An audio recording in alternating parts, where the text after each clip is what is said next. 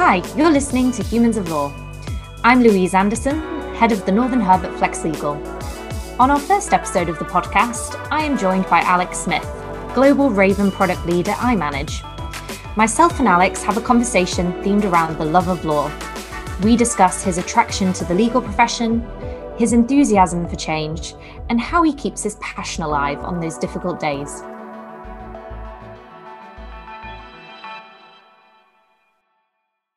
So, this is Alex. Alex is the Global RAVN Product Lead at iManage, and he is our first guest today. So, Alex, going to jump straight into it. Um, we had a discussion internally. Um, we decided that love was going to be our first topic, nice positive one to kick off the podcast. And we went round, we had a meeting, and we said, right, okay, who who loves their job in law? Who could we find for this podcast who really is passionate um, and just just loves it? Uh, Mary and Sophie, who I work with, they you know they know everyone in the legal industry, and they scratched their heads, and they both came back with the exact same name, um, which was yours.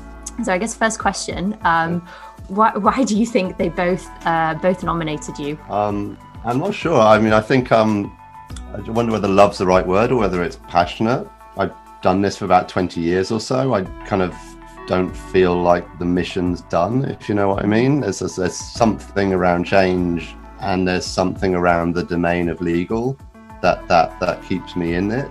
I, I, guess I just feel passionate about the mission, and I guess the question is when does the mission ever end? Um, there's a lot of hard yards in between and all that kind of stuff, but I guess you have to stay enthusiastic and and I guess to some degree in love or passionate about the subject.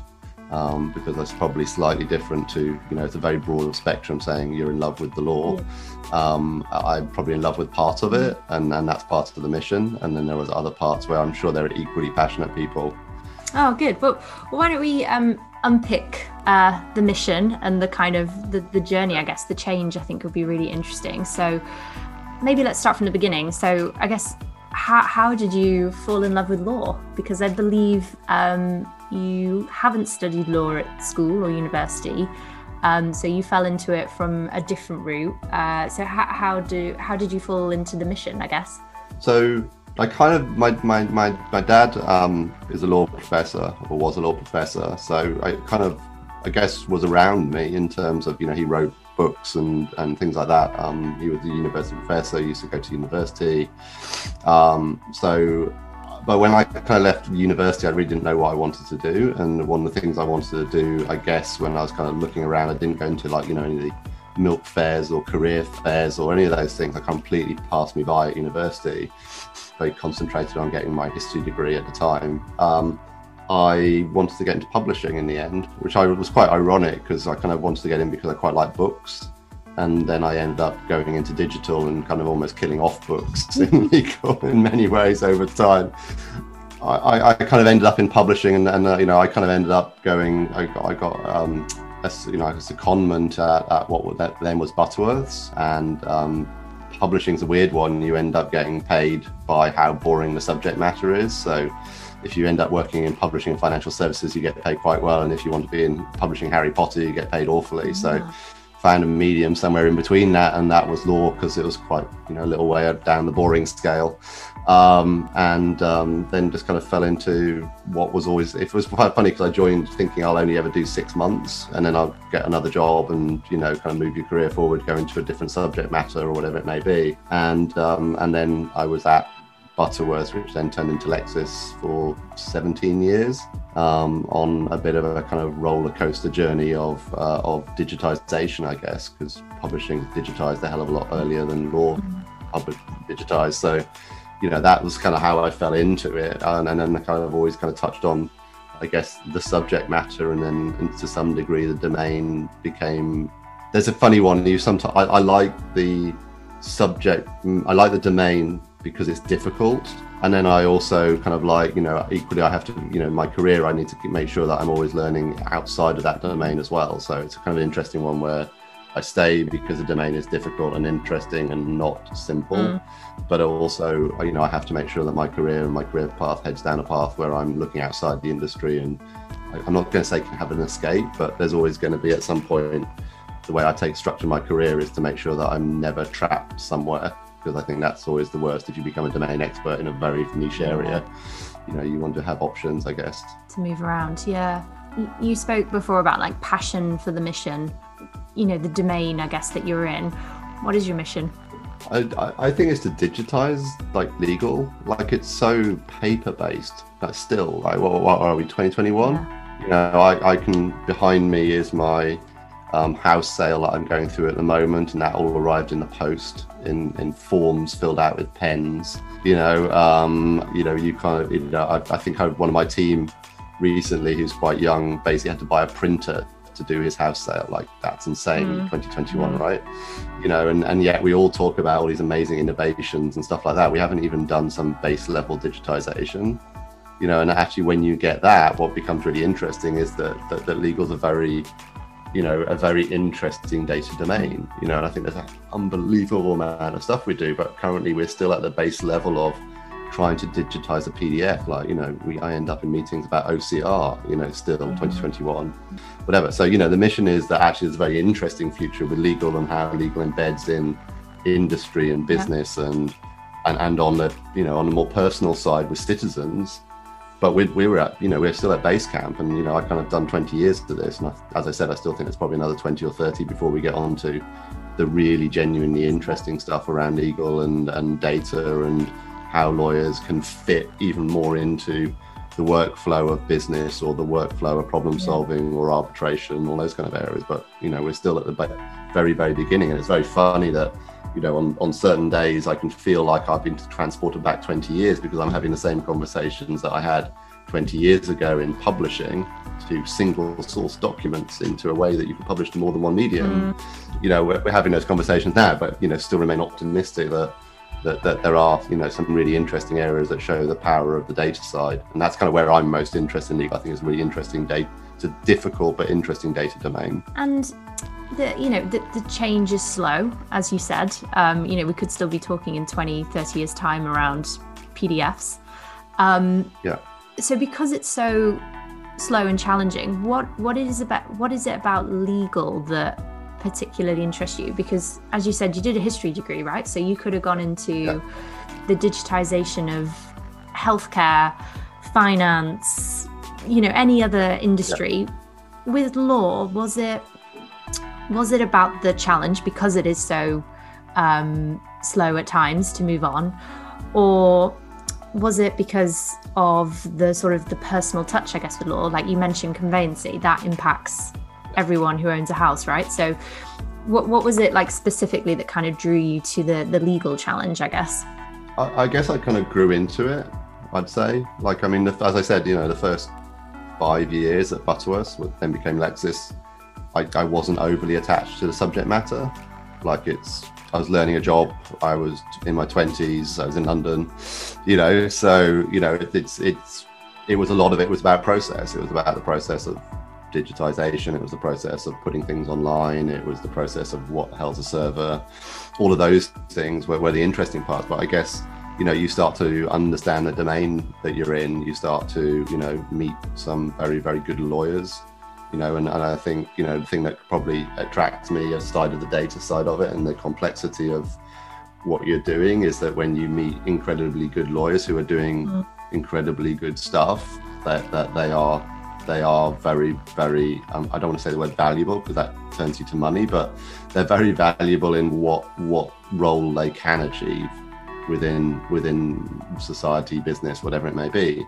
Um, and there's a lot of you know there's a lot of negatives around lawyers. You know how long takes the bill mm-hmm. and what they cost and you know do they always sit on the fence on advice or whatever it might be you know then you can just read that on a daily basis in your twitter and linkedin feeds but when you actually look at lawyers who are actually kind of campaigning and and and trying to change things mm. or trying to dig underneath stuff and, and trying to do things for good. They're, they're incredible, mm. you know, and they're at the heart, as you said, they're at the heart.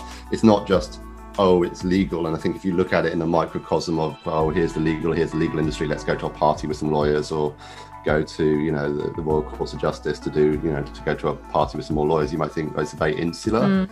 But actually, if you think about where lawyers are touching into in their work, you know, they you know they can potentially be a lot further than they currently are in terms of being embedded in in different industries. Mm. Um, you know, into the societal stuff. You know, the the things which people are doing right now to take on our own government at the moment. You know, where I am really enjoying you know, that. Where, process is being forgotten, etc., etc. Yeah. You know, the whole very very interesting recently on that whole activist lawyer thing. You know, when they got basically derided by the government, and it's like everyone stood up and said, no, no, we're actually here for a notion of the word justice or follow a process or follow, actually follow the laws that we bother to write. You know, and so I thought that was really interesting when you have your own kind of government to some degree turn against people who are basically pointing out illegalities or where the system isn't working, mm. etc. So, you know, I, I, I do think that there's a positive about the lawyers. I think there's a lot of stuff which which gets in the way of that, mm. like their billing or you know their actions on representing certain things, etc., etc. But but at the core of it, if you ever meet a lawyer who really wants to do what they do very very well, and you know whether it's client facing or whether it's on the justice side, that that that they can be amazing. Definitely, definitely. Yeah, no, I've been um, following the the Good Law Project on Twitter, and it is it's it's actually incredible to see uh, legal services have such a amazing platform at the moment. Um, it yeah. really shows the power of what kind of activism and the legal process yeah. can sort of bring to a situation.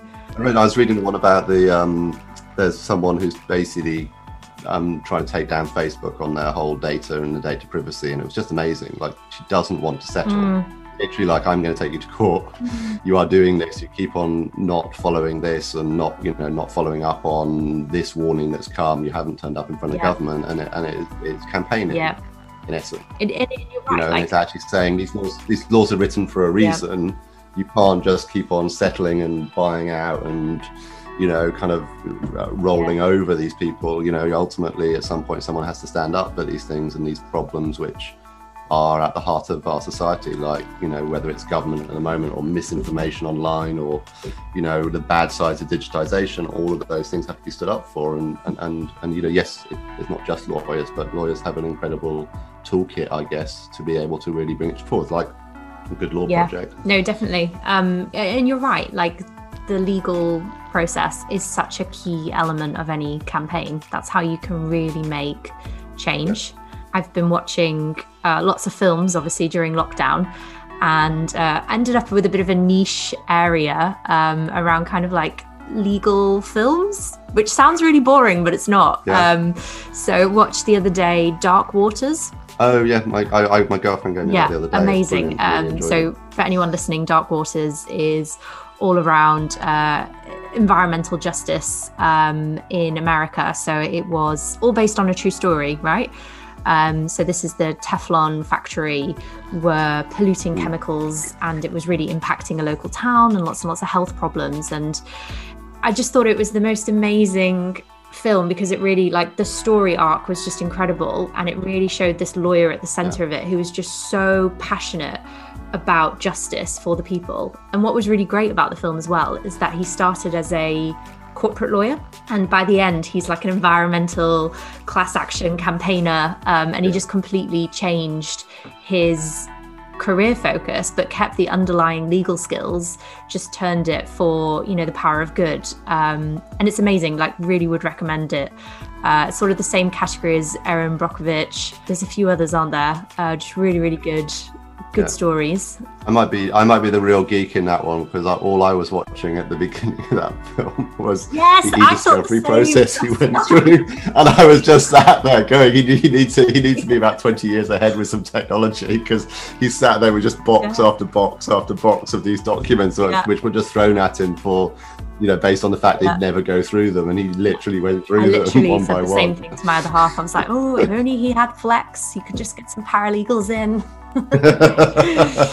yeah, no, I spend quite a lot of time on Wikipedia afterwards, like looking up that that lawyer. Going, actually, it's quite amazing how much he put behind that, and you know what he put at stake in his own life behind that. That that yeah, that and it, and it's still ongoing, isn't it? Um, I still follow yeah. Erin Brockovich on Facebook and Twitter, and she is just still working her way around every town in America, um, fighting for environmental justice. So. Yeah yeah, I, th- I, think those films really do the do the industry and the service um, you know they play a really good part, don't they, in terms of raising awareness as to yeah the, the power of law.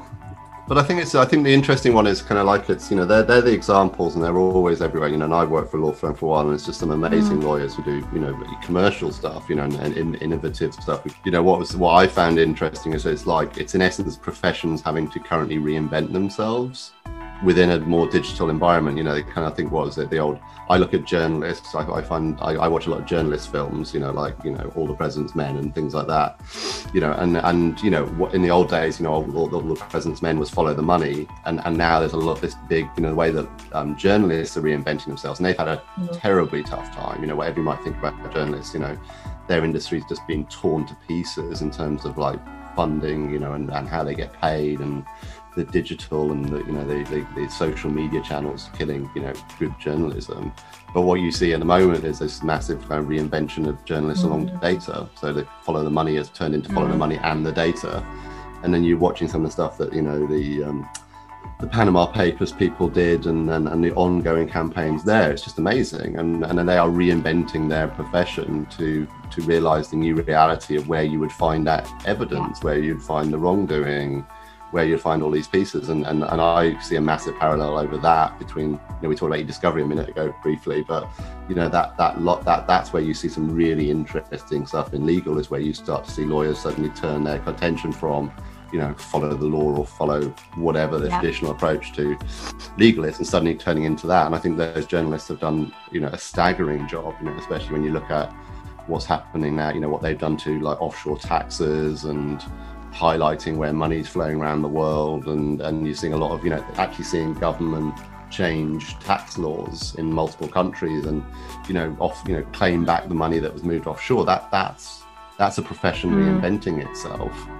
Um, by and and you see you know you see some of the other stuff on the journalism side like you know around around the Facebook mm. Cambridge Analytica stuff that was all driven by journalists and you just see like you know the opportunity for lawyers to change the way they drive that work. And, and, I know there are people who do that. There are lawyers who do like that. An internal innovation, isn't it? It's actually benefits society no. if lawyers know yeah. new ways to you know fight for justice yeah. um, that that's good for all isn't it yeah there's another good uh, legal film yeah. um, on the panama waters can't remember the name of it now with meryl streep um, yeah.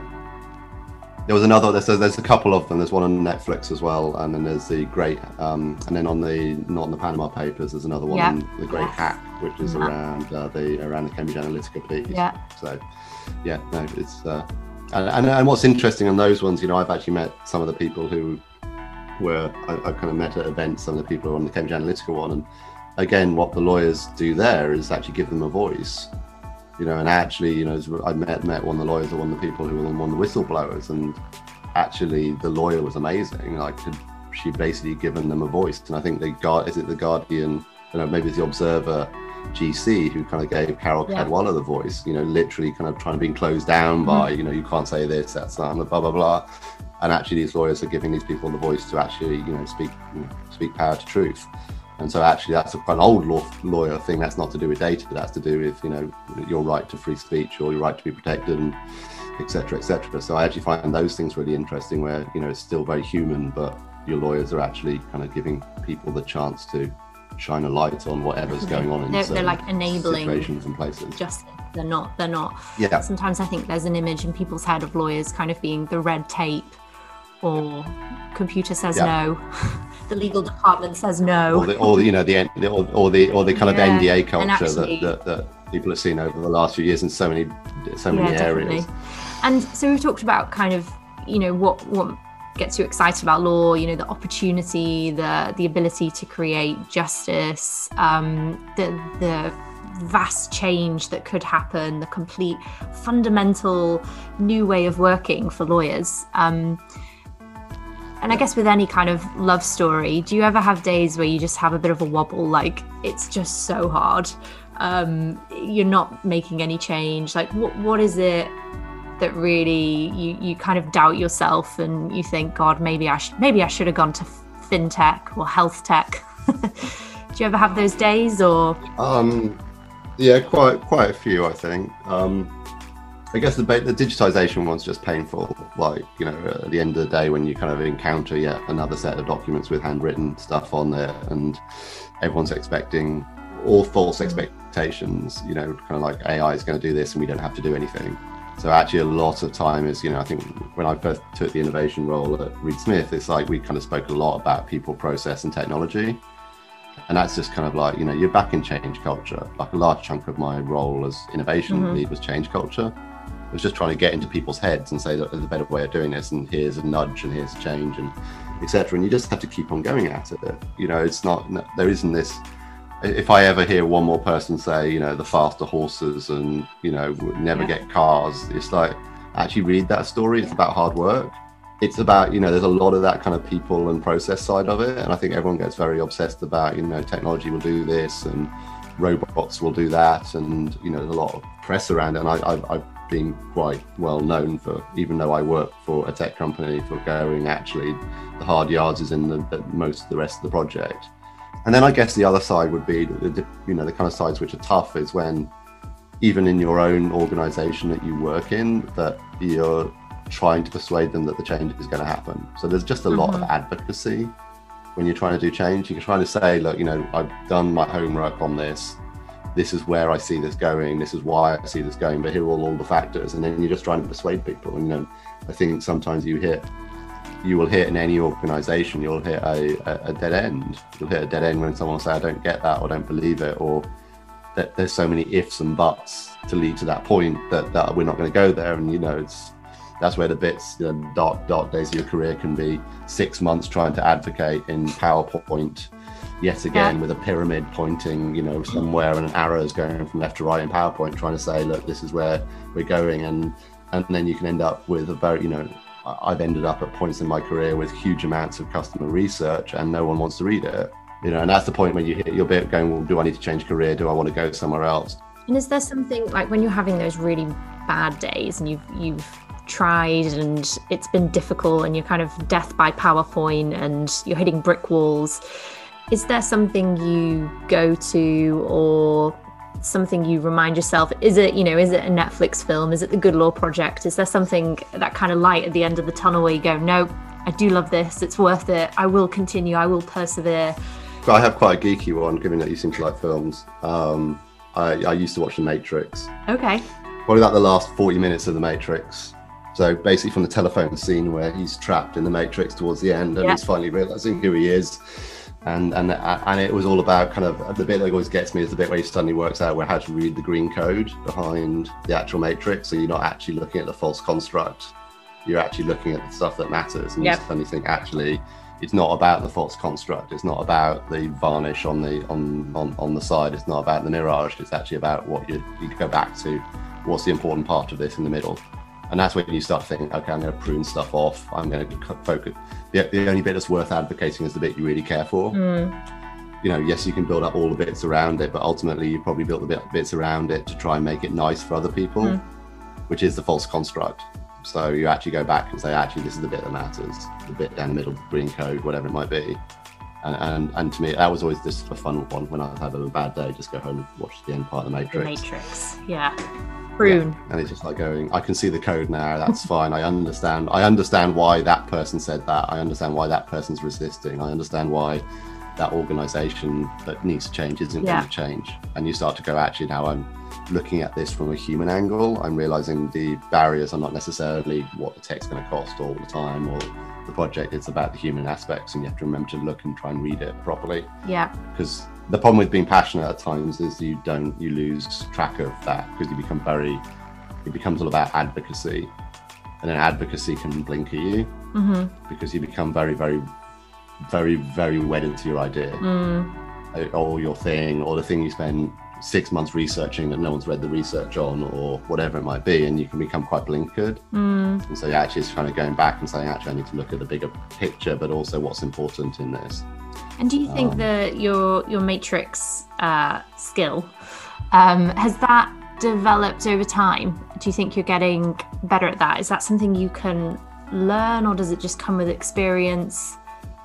I think a couple of things. One is one is you become a domain expert, and that's been a bit of a weird one. You become, you know, you, I, I don't, you know, there's a lot of talk about, you know, courses that people can do in legal Mm. tech and all of that kind of stuff. There's a lot that comes because of experience. And I think that's where things like, you know, I'm sure we'll touch on it, but that's where things like mentoring and stuff like that becomes really, really important. I never had any mentors. Yeah. So, you know, it's kind of like now I feel like, you know, I've done mentoring and stuff like that and I really enjoy it because it's something that I'd never had at the time was the chance to actually tap into experience. Yeah. and experience is a couple of things i guess. The experience is you know domain knowledge. Like i've done projects so many projects around tech that have either worked or failed or you know we've ended up in tough domains around ai or search or whatever. So i kind of got a lot of that experience. And then so that's why i kind of a bit cynical when you see you know a startup talking about something they discovered four weeks ago and now have done a startup round and you kind of know why it's going to fail Mm. and you kind of know where it's going to struggle and you know they're going to pivot six times because it's not actually going to work because you did that project a while back Mm. you know and so that's that, that's that's domain expert but i think the other thing is just you just you just everything remains quite human like no one's going to sign off a machine doesn't sign off money to give you to give you the funding to do something. That's humans that sign it off. And then if you're then going to sell a product into a large co- complex corporate organization which is kind of what i do then you've got huge amounts of humans to deal with you know and ultimately a decision doesn't always ride on the perfect logic. Mm. you know it rides on a very human aspect. And i think that's the thing that over time and i think i probably you know I, I, I grew up in a different era. I went to work in a different era to now where you know everything's quite corporate and you walk up a you walk up a you know dead men's shoes etc up a hierarchy at Yeah. times. You know and i don't think you have that nowadays. I don't think it works quite like that these days. Um, but I, you know, I think that experience of being able to read people, of being in either senior roles with more senior people or not that senior role with senior people, being able to read people's motivations is something that took me a long time, but now I'm reasonably good at it. Yeah. It's like emotional where someone's coming from. isn't it?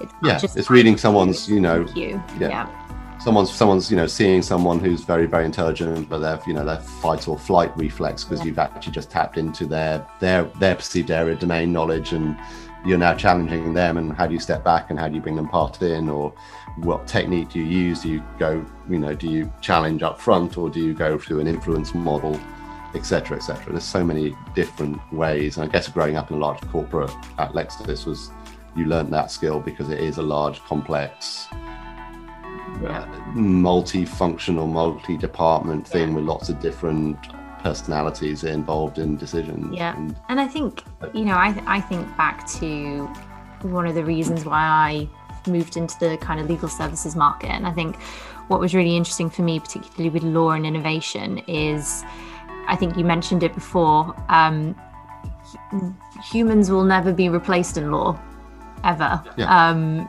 robots might come into other industries, uh, but you will always need humans central to, to law. Uh, law is a human endeavor, um, but you can innovate around how humans Yeah. work or, um, you know, exactly to your point, whether that's accessing open data or removing PDFs or streamlining processes or changing uh, the structure around, um, you know, what they work on and how they work on it. I think Yeah. that that makes the kind of the legal mission quite interesting. I think it's you know you're always trying to raise. You know, we're in an industry. There are parts, so you know you kind of look at it as there are layers, right? And at certain layers, there's absolutely you could automate stuff. You know, and you see some of that stuff say in our courts. You know, with some of the basic how to submit a form stuff that's been coming through, and and that's basic automation. And you know, we talk about innovation at different levels. There is so much stuff that either to citizens through public portals and, and government websites and court websites can be done, you know, and how to, you know, boring stuff like how to make stuff explainable and how do you fill in one of those horrible forms that legal seems to love everywhere. But ultimately, you know, at the top end, uh, I don't want to say top end, but at a point where you really, really need legal, that's that's high end knowledge work hmm.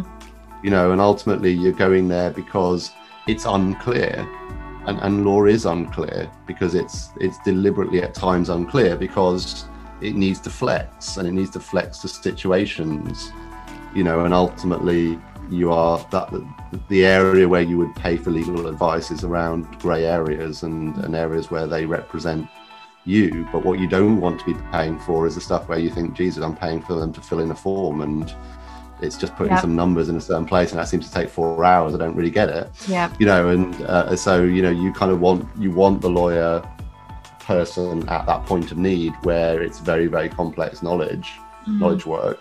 That's where you're paying, but that's where you pay for anything. That's where you pay for a mate. You know, if you're in, if you were hiring a digital consultancy from the big four, for example, you don't want to pay for the bottom end part of that because it's printing and, and teaching you to suck eggs yeah. and replicating a PowerPoint. But ultimately, if they get, if you want to make a massive business choice and they've actually done that, they do their research well, etc., you'll pay for that because mm-hmm. it gives you a view or a perspective that you don't necessarily have, or it might be the nudge that changes your business in the right way.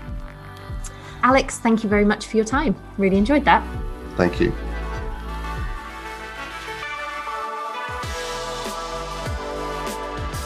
Humans of Law is a podcast produced by Flex Legal, an award winning legal platform that connects lawyers and paralegals to flexible interim placements that work around them. We're on a mission to redesign the way we work. Learn more at flex.legal.